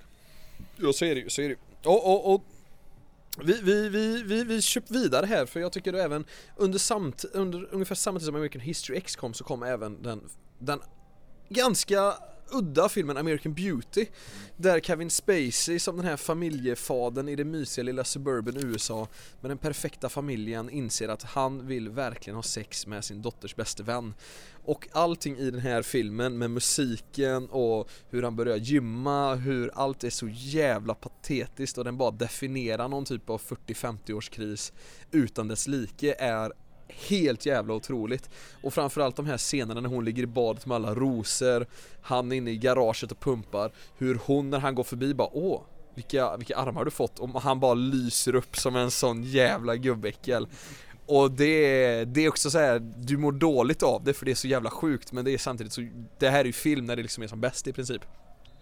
Men, men innan, innan jag släpper det här så måste vi faktiskt också hoppa ner några år till Kevin Spacey 95 då vi har en slutscen i The Usual Suspects som jag tycker är också definierande för filmhistorien där vi får ett avslöjande. Och grejen är den, jag vill fan inte droppa det för jag det kanske är 26 år sedan som det skedde men om ni inte har sett The Usual Suspects som har typ 8.6 på IMDB och är rankad femte bästa filmen någonsin eller vad fan det är så måste ni, måste ni se den för det här är någonting helt annat. Och just hur Kevin Spacey lurar oss alla på det vackraste, vackraste sätt är oförglömligt. Det är filmkonst. Alltså, vi brukar ju säga så här, vi, vi spoilar film, vi spoilar inte filmer som är hyfsat nya. Och sen finns det äldre filmer som man bara, ah men det här kan jag spoila. Men det här är den sortens film som du inte spoilar. Det här är en fruktansvärt bra film som har en, ett avslöjande som fan ingen såg komma. Och det är så, det, är, det är så bra. Jag, jag har det med på min lista också. Eh, jag slipper gå in mer på den då. Eh, men se filmen! Useless, det, och se om den, Se om den! Ja, Det, alltså, man måste ju se om den. Det finns ju en... Det är någonting jag, man ser sällan nu för tiden va? Filmer som du ser. Sen får du direkt en anledning att se om den. Och när du ser den andra gången så precis så utgår du från vad du har fått reda på under filmen. Eh, precis, och jag, där ska jag nämna en film till och det är Fight Club. Den, Första gången jag såg den var det en bra film, andra gången jag såg den så var det en fantastisk film. Det är inte alltid, eh, det är inte alltid eh, en filmskapare lyckas. De har en avslöjande i slutet men sen när man går tillbaka och tittar på den Även om du vet om någonting så är det inte alltid de har lyckats lägga in så pass mycket grejer så att det blir relevant. Men i Fight Club, i User Suspects, det finns ju många Det finns ju ett par filmer, inte många, det finns ett par filmer i den skolan som är jävligt bra. Ehm, det, det har varit mycket, det har varit mycket depp nu jag har, eh, jag har på Seven nu eller? Nej, men det sjuka, jag, jag tänkte så här. Fan, jag snabbspolar igenom mina deppare. What's in the box? Ja, ja, ja. Seven. Bra, bra. Jag säger inte mycket mer. Det är en fin scen i Seven. Det är deppigt. Det blir inte så jävla mycket roligare. Huvudet som snurrar i Exorcisten och hon som går som en spindel bakåt ner, upp för trappan. Det är deppigt. Det tar vi inte. Um, Inglorious Bastards, inledningsscenen med The Jew Hunter som är ute efter judarna och är alltså den här franska bonden. Det, så vi, har, vi, har, vi har tagit mycket scener idag där det är obehagligt. Det här är också en sån scen. Eh, Christoph Wall spelar The Jew Hunter och den är en fruktansvärt bra scen. Det är en jättebra film. Det är obehagligt. Men det är så jävla bra. Men jag lämnar den nu, för nu ska jag ta något glatt. För vi har inte haft så mycket glatt nu. Det finns en film som är en del av en trilogi. Som handlar om tid. Och bilar. Vad kan det vara? Nej, men det första första gången de testar att resa i tiden med DeLorean i Tillbaka till framtiden det är ju en legendarisk scen. De träffas på eh, Twin Pine, Twin Pile vid Twin Pine Mall som senare då är Lone Pine Mall i och med att de är så briljanta på att leka med tiden och vad som har hänt när de har rest tillbaka och påverkat. När de testar att resa i tiden här, när de skickar iväg Einstein och bilen kör mot dem och pff, försvinner och det blir de här spåren av eld och de står, alltså allting i den här scenen är så jävla bra. Och sen kommer The Libyans eller vad det är som kommer och jagar dem sen. Det här är, alltså för det första så är Tillbaka till framtiden, har sagt det många gånger som helst, det är en av mina absoluta favoritfilmer. Men den här scenen, den definierar ju en hel, en hel trilogi, bara den scenen. Det är så fruktansvärt jävla bra. Och den är inte deppig. För Einstein kommer ju tillbaks. Ja men precis. Och, och det, det, är liksom just som du var inne på att, att om, om man tänker på Tillbaka till framtiden så den första scenen man får upp i huvudet, eller första grejen är liksom däckspåren i asfalten och Docs eh, hår när han står där och är helt eh, liksom eh, förbluffad över att det funkar liksom. Mm. Nej, eh, helt, eh, helt fantastisk. Eh, ja. Måste, måste också nämna den här starka scenen. Tänk er grabbar, den är ju väldigt jobbig men komma tillbaks i tiden som, som Arne McFly gör den här. Så visar att din, mam, din morsa är så jävla snygg. men, men man måste ju ha något inbyggt i sig att man ligger inte med sin morsa för det hade ju ändå fuckat mycket alltså. Gud, den butterfly-effekten hade varit imponerande. Eh, jag, jag tänker hålla mig lite på det glada spåret och nämna en jättekort scen eh, där musiken spelar en extremt eh, viktig roll. Eh, I en film som eh, de flesta säkert säger är typ 3 plus max. Eh, för mig så är det nog 4,5 plus. Eh, för att jag, jag älskar filmen Värsta gänget. Eh, alltså sportfilmernas sportfilm. Eh, Corbin Burnson eh, och hela gänget. Eh, men den jag tänker på är när Charlie Sheens karaktär har fått sina glasögon och han blir inkallad på planen eh, i den avgörande matchen ungefär. Och så hör man bara Wild thing. Och så öppnas dörren typ på läktaren. Och, och så ja, han kallas för Wild thing Eh, och så kommer han ut där med sina glasögon och sen så går han ut och så vinner han matchen åt dem. Alltså den, bara den när dörren öppnas och musiken börjar spelas. Oh, det är så fantastiskt.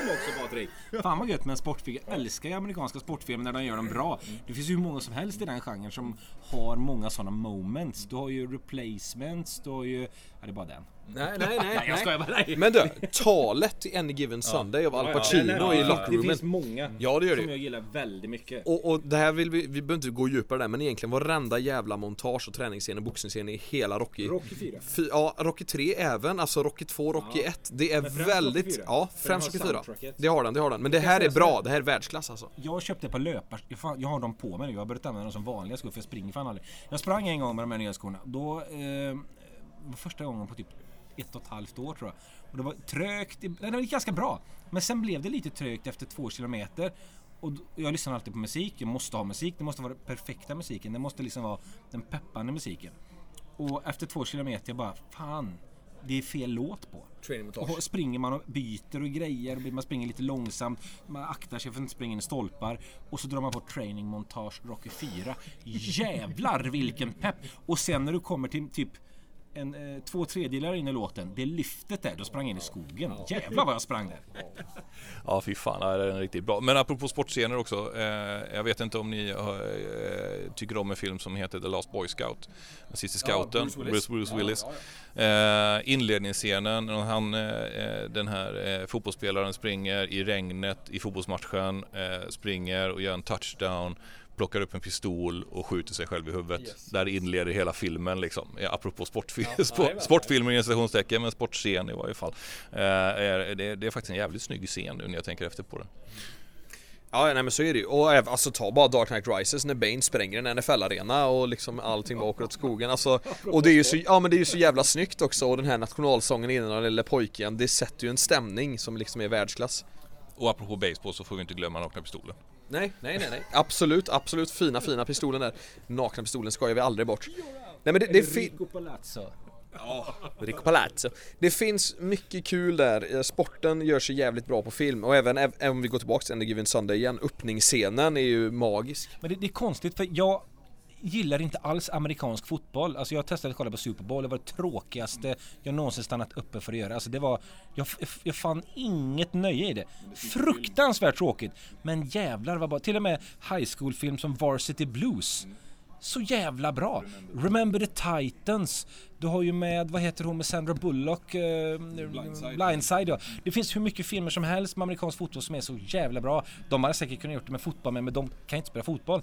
Eh, men de kan ju amerikansk fotboll och fan vad bra de gör filmer runt det alltså. Det Men tänk då som mig som älskar amerikansk fotboll, dyrkar Super Bowl, sett sedan 2006 och kollar egentligen en till två matcher varje vecka. Jag älskar den här sporten.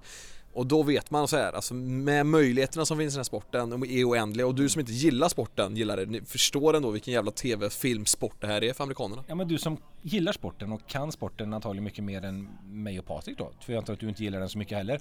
Eh, hur tycker du att filmerna är? Får de, fångar de verkligen det som du gillar då? För, jag, för mig fångar de i någonting som inte finns för mig. De, eller jo, det, det är som att en film om amerikansk fotboll är som en jävligt bra trailer. Du plockar det bästa av det hela tiden. Du, Super Bowl, det är bara massa paus hela tiden. Det är ju skittråkigt till exempel. Ja men reklamen är rolig när det är just i Super Bowl, de är bra på det. Men jag... Fast I Sverige får vi inte reklamen. Nej, nej det är ju i och för sig sant. Ja men då har, då har vi faktiskt en jävligt bra studio här på Viaplay, jag vill inte göra reklam för dem men deras studio är grym alltså. Men, men jag måste säga att när det kommer till amerikansk fotboll och film så är det så jävla mycket bättre sport att göra film på en fotboll. Det är väldigt, väldigt svårt att göra bra fotbollsfilmer. Finns egentligen bara två bra fotbollsfilmer, det är Goal och Den nya Tigrar nu, den svenska filmen. Annars, det, det är en helt annorlunda sport att filma. Mean Machine ja. Mean Machine. Ja, jo, jo, jo, jo. Shaolin Soccer. Okej, vi släpper det här nu. Podden börjar tappa det. Sa vi bra? Jag trodde vi räknade upp filmer bara. Nej, nej, nej. Nej, nej. Podden håller på att tappa det här. Vi håller oss till det glada temat. En scen som pågår i tre sekunder. Dylan möter Arnold Schwarzenegger och de ger varandra bara en fin high five egentligen, håller ihop och man ser bara musklerna på de här två starka männen i Predator 1 Den sätter liksom, den sätter nivån på en sån jävla fin actionfilm och Carl Weathers och Arnold Schwarzeneggers handslag är, det är porr alltså, det är så jävla vackert Det är, det är så mycket tester så jag sitter bara och ler Det här har vi snackat om förut. Den här har du dragit upp flera gånger. Och varför gör det? För att det är en av världens bästa filmscener Ja, och det är ju fruktansvärt passande att den kommer upp idag. Den ska alltid upp, den ska alltid upp. Men vi måste ner i gyttjan. Ni- Vi måste ner i gyttjan. Alltså, film ska röra om och film ska ta oss på våra känslor. Vi har varit med William Wallace, hur kan vi då inte ligga och peta på Maximus? När han står och vrålar 'Are you not entertained?' Ja, ja, det var så kul, jag var för två år sedan var jag i, i Rom med, med min familj eh, och jag skrek då 'Are you not entertained?' inne på Col- Colosseum och bad min flickvän filma. Och jag bara ser hur någon jävla... Ja, exakt, jag bara ser på någon jävla vakt som jobbar där, hur han bara kollar på mig och skakar på huvudet. Och jag tänker så här, han ser det här tusen gånger om dagen av trötta jävla turister likt mig som kommer dit tänker att vi är one of a kind som har gjort det här, men folk har gjort det här tusen gånger om dagen sedan år 2000 Men vi gör det för att det är en sån jävla mäktig scen och Russell Crowe är så jävla bra som, som Maximus. Den här, den här scenen greppar ju tag. Och, och det finns väldigt mycket sånt vi, vi känner i Gladiator. Och det är ju alltså återigen en film där man kan välja vilken scen som helst egentligen. Men också när han, eh, när han, när han frågar Vem är du? Och han tar av sig eh, masken och presenterar sig, sitt långa, jättelånga namn. Eh, och, och hela den skiten. Det är också så sjukt snyggt. Och Joaquin Phoenix ansiktsuttryck och rollprestation utan att säga någonting när han får se vem det är. Nej, det är helt eh, fantastiskt. Och, och då ska man komma ihåg i den här tre timmars långa filmen så säg att de kanske spenderar max 20 minuter på Gladiatorarenan. Alla de fighterna är också något kopiöst väl alltså koreograferade. De är så snygga från den här snubben han möter med tigrar och när han möter kejsaren och när han möter, alltså det, det är våldsamt blodigt. Och det var så kul för jag, jag har ju som sagt en sju år äldre bror och jag har aldrig liksom tagit del av Astrid Lindgren-tugget eller barnfilmer på samma sätt utan det var Tom och Jerry tills jag var fem, sen var det bara James Bond och actionfilmer. Så, så jag kollade på Gladiator när den kom 2000 eller vad det var som tioåring där och jag kommer ihåg att första två åren jag kollade på Gladiator då fick jag se hela filmen men utan våldscenerna. Så när, när det var dags för Maximus att gå in i Gladiator-scenen fick jag sitta med en kudde framför ansiktet så jag fick bara sitta och kolla på dialogen i Gladiator. Men ändå, en, ja som en 10, 11, 12-åring ändå tycka att det är bra. Det, det, det säger ju ändå någonting om vilken jävla stark film det här är. Vi fortsätter med, eller du vill säga en grej om Gladiator? Jag kunde säga jättemycket om den men det, det, det, har sagts så mycket under de här 21 åren den har gått att titta på så att jag lämnar det. Jag tänker så här, jag ska dra min sista för idag. Mm. Och det är en, jag tror den är ganska oväntad. Undrar om ni kan ens gissa vad det är för någonting. Om man säger att det här är för mig en av de bästa filmerna de sista två åren. Det säger inte så mycket för jag har inte sett så mycket film de sista två åren av eh, märkliga anledningar. Ja. får jag och Patrik lägga varsin gissning? Absolut. Då, då tror jag att det är Ghostbusters 2 när Bill Murray blir slimad. Men de senaste två åren sa jag ju. Ah, okej. Okay. Då tar jag tillbaks det. det hoppas jag. Det hoppas jag. Eller så får du ha det. Vi kan kolla vad på... Nej. Du... du, du då, då, då, säger jag eh, den här Ghostbustern med, med kvinnliga yes. skådespelare som kommer. Ja, det är ju närmare i alla fall, men det är ju jättefel. Va? ja, det är kul ändå att det är humor i det, för att den här filmen, den har någonting så udda som eh, stunder när man sitter och gapskrattar och det är over the top knasig humor. Sen har den även de gravallvarliga scenerna varav den tyngsta av dem fick mig att gråta när jag tittade på filmen. Och jag skrattade högt under resten av filmen. Den kom, eh, kan den ha kommit 2019? Och eh, regissören till den här filmen har regisserat en Marvel-film. Tystnaden här, det är när de här två legenderna framför mig försöker fundera på vad det här kan vara. Den är Oscarsvinnare. Eh,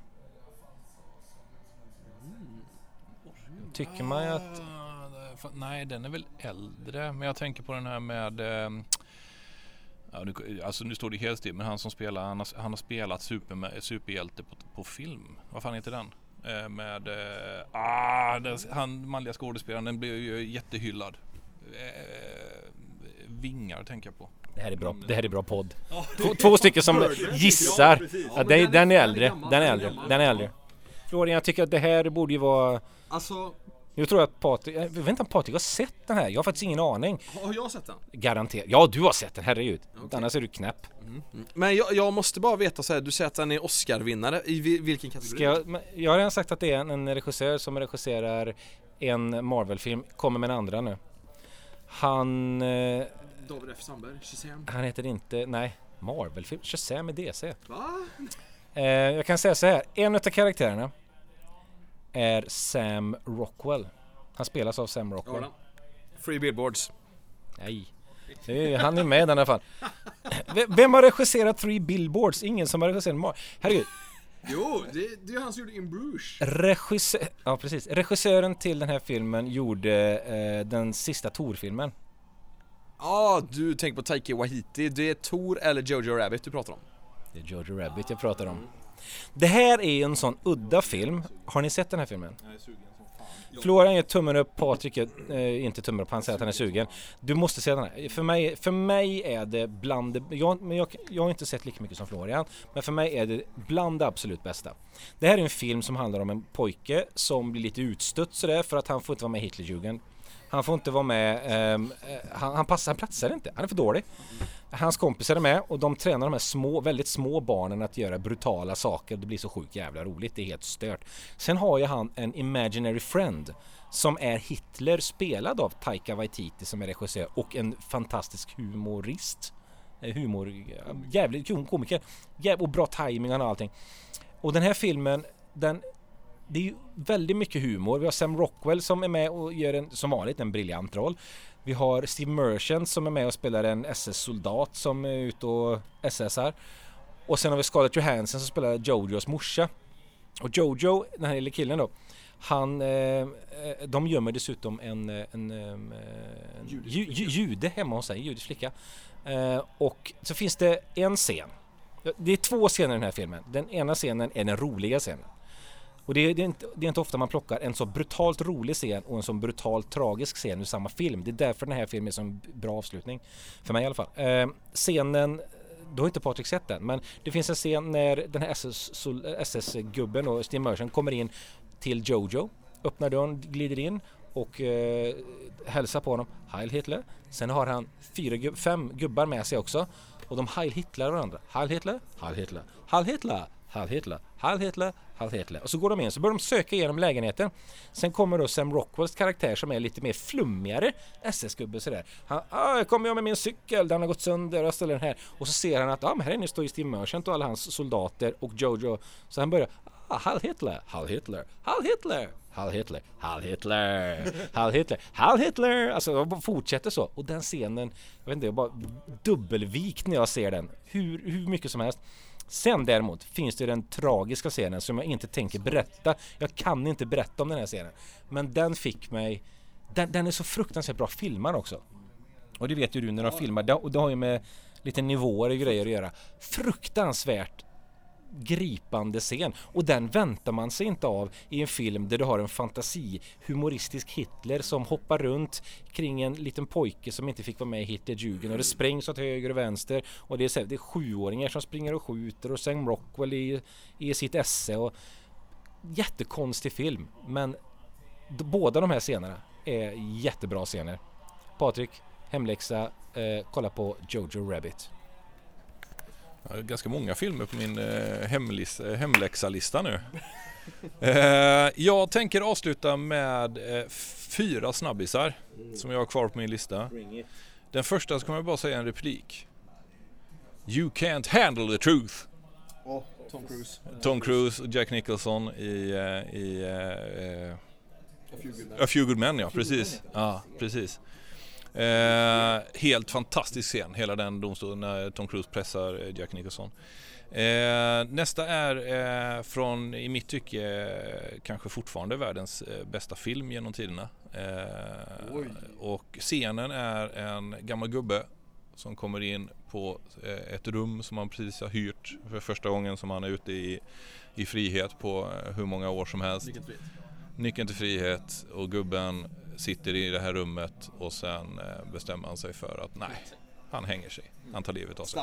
Den, den scenen, helt tyst, inga repliker, det är bara gubben och hans insikt om att jag har ingenting ute i, i friheten att göra. Liksom. Eh, fantastisk scen. Nästa är också en sån här där där det i princip inte är några repliker. Det är lite ljud. det skapas lite ljud. Eh, väldigt bra kamerarbete. Eh, det utspelar sig i en fyrkantig, ett fyrkantig cell mitt i ett stort rum. Eh, innehåller en kannibal och två vakter.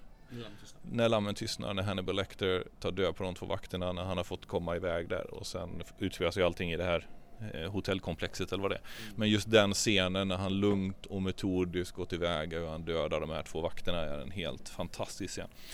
Eh, och den sista eh, eh, har med musiken egentligen att göra. Den parodieras fantastiskt bra av eh, Killinggänget. Eh, nämligen Stuck in the middle with you mm. från Reservoir Dogs. Yes. När han, eh, Madsen är inne med polisen i, i, i lagerlokalen där. Eh, också en, och en definierande scen. Även om Tarantino om jag kommer ihåg rätt, inte regisserade den. Han skrev manus till Reservoir Dogs. Han regisserade den men skrev inte manus. Det var någonting utav det har jag för mig. Okay. Eh, men skitsamma. Men det definierar min bild av Tarantino. Är mycket den scenen. Det liksom. scener i den filmen. Många scener i den filmen som man skulle kunna vara med på den här. Ja. Precis. Det var min eh, avslutande kvadruppel. Vackert. Och som eh, Geekpoddens filmnörd så ska jag också avrunda med några snabba superscener. Interstellar, när Matthew McConaughey sitter och kollar tillbaks på alla meddelanden han missat under de här 27 åren han har missat när hans barn växer upp och han bara sitter och gråter. Det har ju blivit en hel del memes där och jag satt själv och grät senaste gången fast det var femte gången jag såg den filmen så satt jag faktiskt och grät för jag tyckte det var så fint. Eh, en annan scen jag verkligen gillar är The Diva Dance från det femte elementet när Bruce Willis sitter i publiken på en opera ute i rymden och det kommer ut en alien och drar en opera och samtidigt får se Lilo i en annan del på det här rymdskeppet slåss och den här divan börjar dansa. Det är jävligt coolt tycker jag och Luc Besson är i sitt esse. Sen har vi Deer Hunter när den fina fina Dinero, Christopher Walken och de gänget sitter och har en roulette-scen som är väldigt, väldigt stark. Där Robert De Niro Kommer han överleva eller inte? Ingen vet. Har ni inte sett Air Hunter, se den för det är jäkligt bra alltså och det tog rouletten till en ny nivå. Mad Max 2 när Mad Max åker iväg med en lastbil fylld med olja och ska rädda det här lilla samhället och blir jagad i typ en halvtimme och det är svettigt något åt inåt helvete och framförallt hur det går sen är bland det mäktigaste jag har sett. Sen måste jag ju faktiskt också nämna Holy Grail när de kommer till The Black Knight och det är en helt bisarr actionscen mellan King Arthur och The Black Knight. Här vill Magnus flika in och det gillar jag. Ja men herregud fan, det, sådana här grejer har man egentligen glömt bort alltså. Eh, Holy Grail, när de kommer fram till bron och ska svara på de här frågorna och lurar honom till att svara. Alltså, det är så briljant. Det är så sjukt. Det är också så här, då är vi tillbaka på den sortens humor som inte finns längre. För det är ingen som gör det längre. Och, och det är också så, eh, man kan ju, både Holy Grail och Life of Brian är ju uppbyggd av scener som man kan nämna. Liksom. Ja, Hela steningsscenen i Life of Brian. Liksom.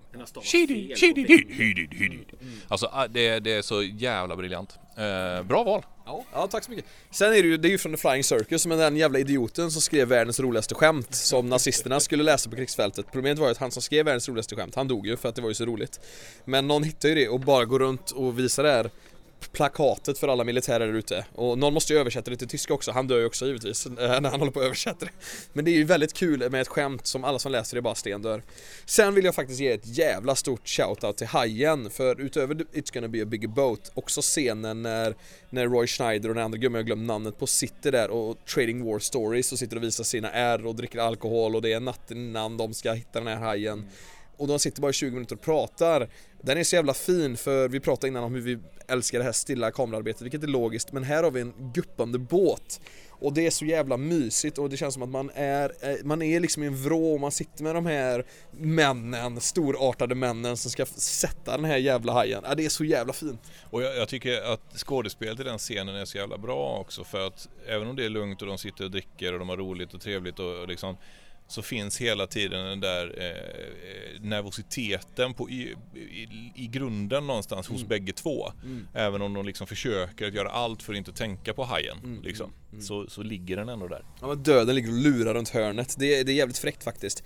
Terminator 2, akvadukten, lastbilen och motorcykeln är alltså en av de coolaste actionscenerna som finns. Det, det är liksom, det är filmhistoria.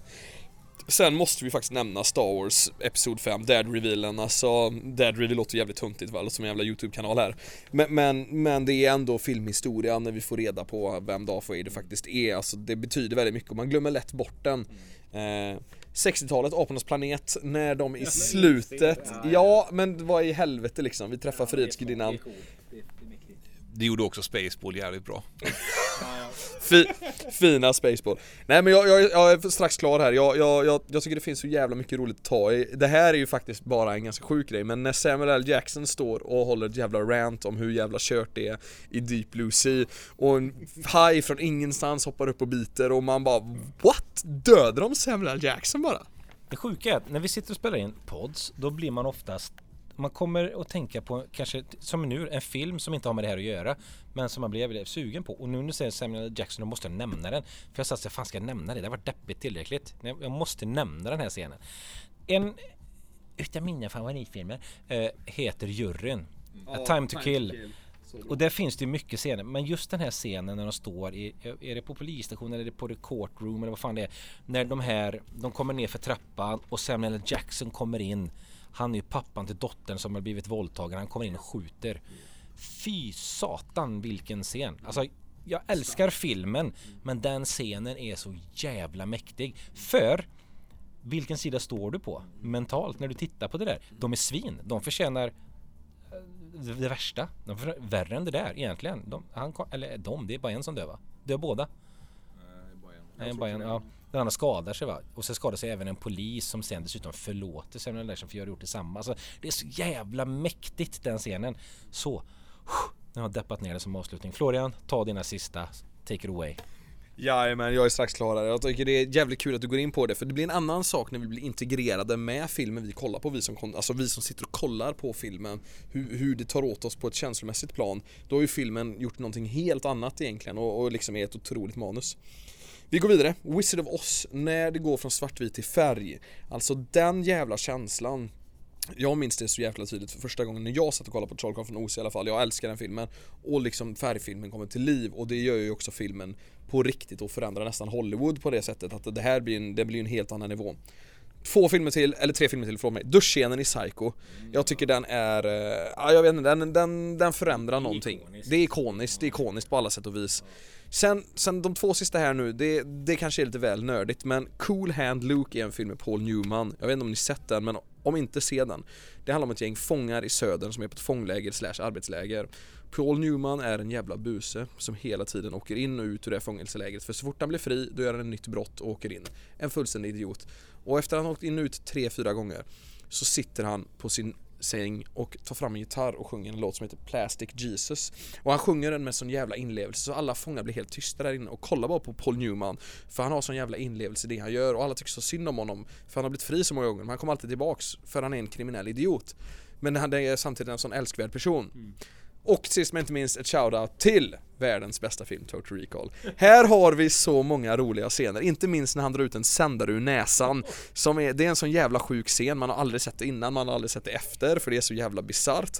Och när Schwarzenegger då som som är en karaktär som sitter i den här stolen som är fylld av drömmar Och så får han panik och ska ta sig ut och det kommer någon doktor och de trycker sprutor och grejer i honom och Han somnar igen och den här chefen på det här stället går fram till hon läkaren med bestämda, eller kon- kon- liksom konfronterar henne med bestämda så här. Fan håller du på med? Hon bara nej men han pratar som att han har varit på Mars, alltså jag, jag, jag tror han har varit på Mars Och han bara säger you dumb bitch Det är bara en del av vårt implantat, vad fan håller du på med? Och hon bara nej, jag har inte implanterat det än och man bara "Åh!" Och det är så jävla hårt för han är ju ett sånt jävla svin också som trycker ner den här kvinnan och hon bara lägger han på plats och jag känner bara som tittare bara Fan vad gött det här är alltså, det, det är en annan nivå det, hela, hela den filmen har såna här scener som bara är Du vet, jag, vet, jag som sett den här filmen säkert 5-6 tusen gånger utan att överdriva. Det är så intressant för man vet ju inte någon gång om det är en dröm eller inte men en grej som är väldigt kul i den här filmen i början när han är på det här recall-företaget och vi ser en skärm där han bekräftar hur hans drömtjej ser ut. Då ser vi en, en bild av den här tjejen som han sen träffar. Vilket gör det mer troligt att det faktiskt kanske är en dröm. Men jag kommer aldrig ifrågasätta det. det får, den, som, den, den som vet, den vet. Tack för att ni har lyssnat allihopa. Magnus, ha några väl valda avslutningsord. Det har jag faktiskt. Ja, det var sjukt många scener, man blir sjukt peppad på så många filmer. Patrik, din lista har fyllts på med filmer att se. Det har min med. Florian, du har redan sett allting som någonsin gjorts så att du har det lugnt. Du kan gå hem och chilla. Vi är alla förvånade att vi inte fick en enda film ifrån The Running Man. Men det kommer säkert en uppföljare på det här avsnittet också. Det kanske blir en tri- trilogi. Det, det är faktiskt så att Florian har ju en grej som han inte har sett. Den bortklippta scenen i High Fidelity. Åh, tack Patrik. Fan vilken räddning. Bra Florian. För en gångs skull, hem och gör hemläxan. Kolla på den här scenen. Patrik, eh, du, har- du sett scenen? Nej. Nej, det var den, he, hem och se den med. Eh, bra, grymt. Eh, ni har säkert en jäkla massa härliga scener ni med. Eh, är det någon av dem ni vill lyfta upp och lära oss om och eh, slå oss på fingrarna? Fan, jag glömde det. Skriv till oss, skriv kommentar på Facebook, skriv kommentar på Instagram, skicka ett mail till oss. Eller bara skrik det ut. Var som helst. Vi tackar för oss här idag. Jag, Magnus Sörensen. Patrik Hjelm. Flöjden Mara. Vi hörs igen nästa vecka. Ha det riktigt gött. Hej!